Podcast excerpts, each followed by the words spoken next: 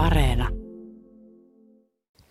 Siitä nyt lähdetään, että kahdeksan eläintä siellä on. Viime keväänä saatiin niistä sitten ensimmäiset havainnot tästä isommasta, isommasta laumasta ja sieltä sitten on saatu kerättyä niitä DNA-näytteitä Luonnonvarakeskuksen toimesta. Ja kesä siinä nyt vähän ooteltiin ja ihmeteltiin, että miten tämä prosessi etenee. Selvisi, että täältä on paikkakunnalta jonkun, jonkun lähettävä hakemaan sitä pyyntilupaa, vahinkoperusteista pyyntilupaa ja se vahinkoperusteinen viittaa siihen geenipuhtauteen.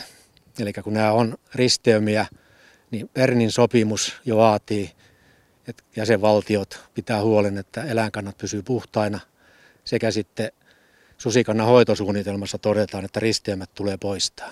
Nyt se sitten eilen tuli se lupa ja ensi viikolla sitten maanantaina aloitetaan jahtia, että jos mitä havaintoja on. Miten se susilauma täällä liikkuu täällä ylämaalla? Se on hyvin tuossa rajavyöhykkeen reunassa nyt toistaiseksi ollut. Ei ole lähetty vielä sisämaasta niin hirviä, hirviä etsimään, että kyllä tuommoinen kahdeksan suden lauma, niin se on viikossa yksi, yksi aikuinen hirvi, mitä se vaatii ruokaa. Korkeintaan semmoinen kilometri puolitoista rajavyöhykkeen reunasta, niin siitä myö nyt sitten yritetään.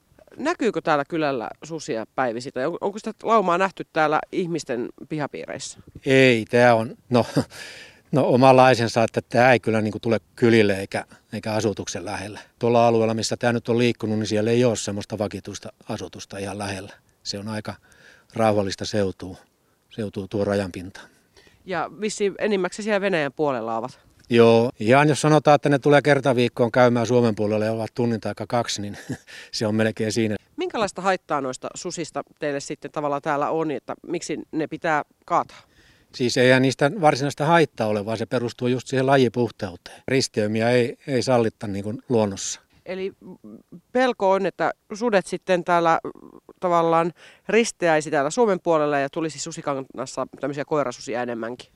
Joo, kyllähän tuommoinen porukka, kun tuosta lähtee tota, no, levittäytymään, niin kyllä niitä sitten kohta parin kolmen vuoden päästä rupeaa löytymään muualtakin. Ja sehän on ihan sama linja ihan Keski-Euroopassa. Sielläkin on parasta aikaa Saksassa, niin viidelle sudelle annettu tappomääräys, että koirasusia on todettu risteämäksi. Tätä tapahtuu muuallakin ja perustuu niihin samoihin syihin, että lajipuhtauteen. Pekka Kotonen, sä oot siis susijahdin metsästyksen johtaja ja tämän luvan hakija, niin osaatko kertoa, miten nämä koirasudet eroaa susista? No, ei sitä oikein päälle päin pysty maaliko sanomaan, että kyllä se on sitten vaan jälkikäteen, kun jos on saalista saatu, niin myöhemmin sitten tutkimukset osoittaa, että oliko se susi vai oliko se koirasusi.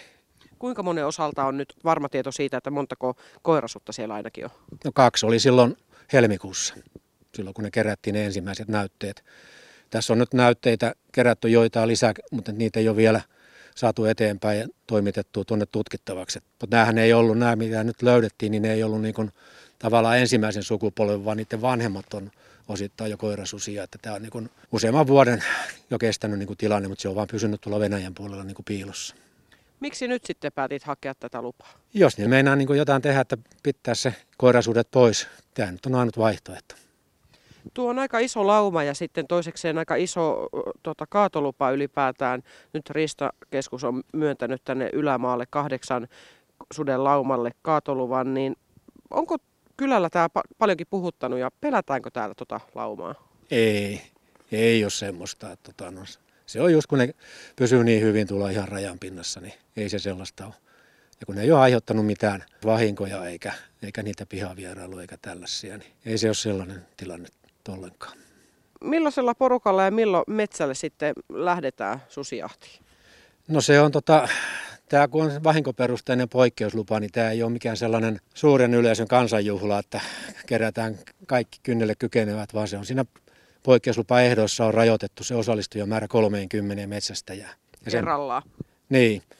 Ja sen takia on sitten joutunut tekemään semmoista aika rankkaa, tiukkaa valintaa, että ketä siihen nyt sitten niin kuin tavallaan mahtuu mukaan se on nyt ihan niitä susien liikkeistä kiinni, että milloin myös sitten lähetään, että ei niitä kannata niin kuin suinpäin lähteä tietämättä, missä ne on. Että täällä nyt on jonkun verran riistakameroita tota, tuolla rajavyöhykkeen reunassa, että jos ne sitten niin paljastaisi milloin ja missä niitä liikkuu, niin sitten parin tunnin päästä lähtee autolla katsomaan ja etsimään jälkiä, että mihin päin ne nyt olisi lähtenyt. Onko tultu sisämaahan vai palattu taas rajalle.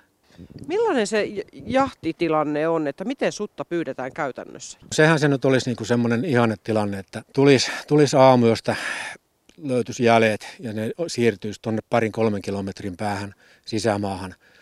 Ja siinä olisi vielä sitten tarpeeksi niin kuin rauhallista aluetta ympärille, että ei ole ihan, ihan pienessä läntissä, koska sitten ne kyllä melkein pelästyy, jos autolla ajelee liian läheltä.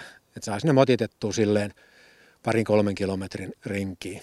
Ja sitten on tietysti suuren osalta on ravintohoukutti, eli haaskan käyttökin on sallittua. Millaista tulosta odotat? No, yksikin jos saadaan, niin kyllä se on jo aika hyvin. Jos siellä olisi kertaalle ne kaikki kahdeksan samassa porukassa, niin ne kun ajetaan liikkeelle, niin nehän hajantuu sinne sun tänne. Ja tämä nyt on silleen, että tämä ei ole mikään paikallinen ongelma tämä koirasusi, vaan tämä nyt on niin kuin valtakunnallinen asia, että sitähän tässä niin kuin yritetään hoitaa.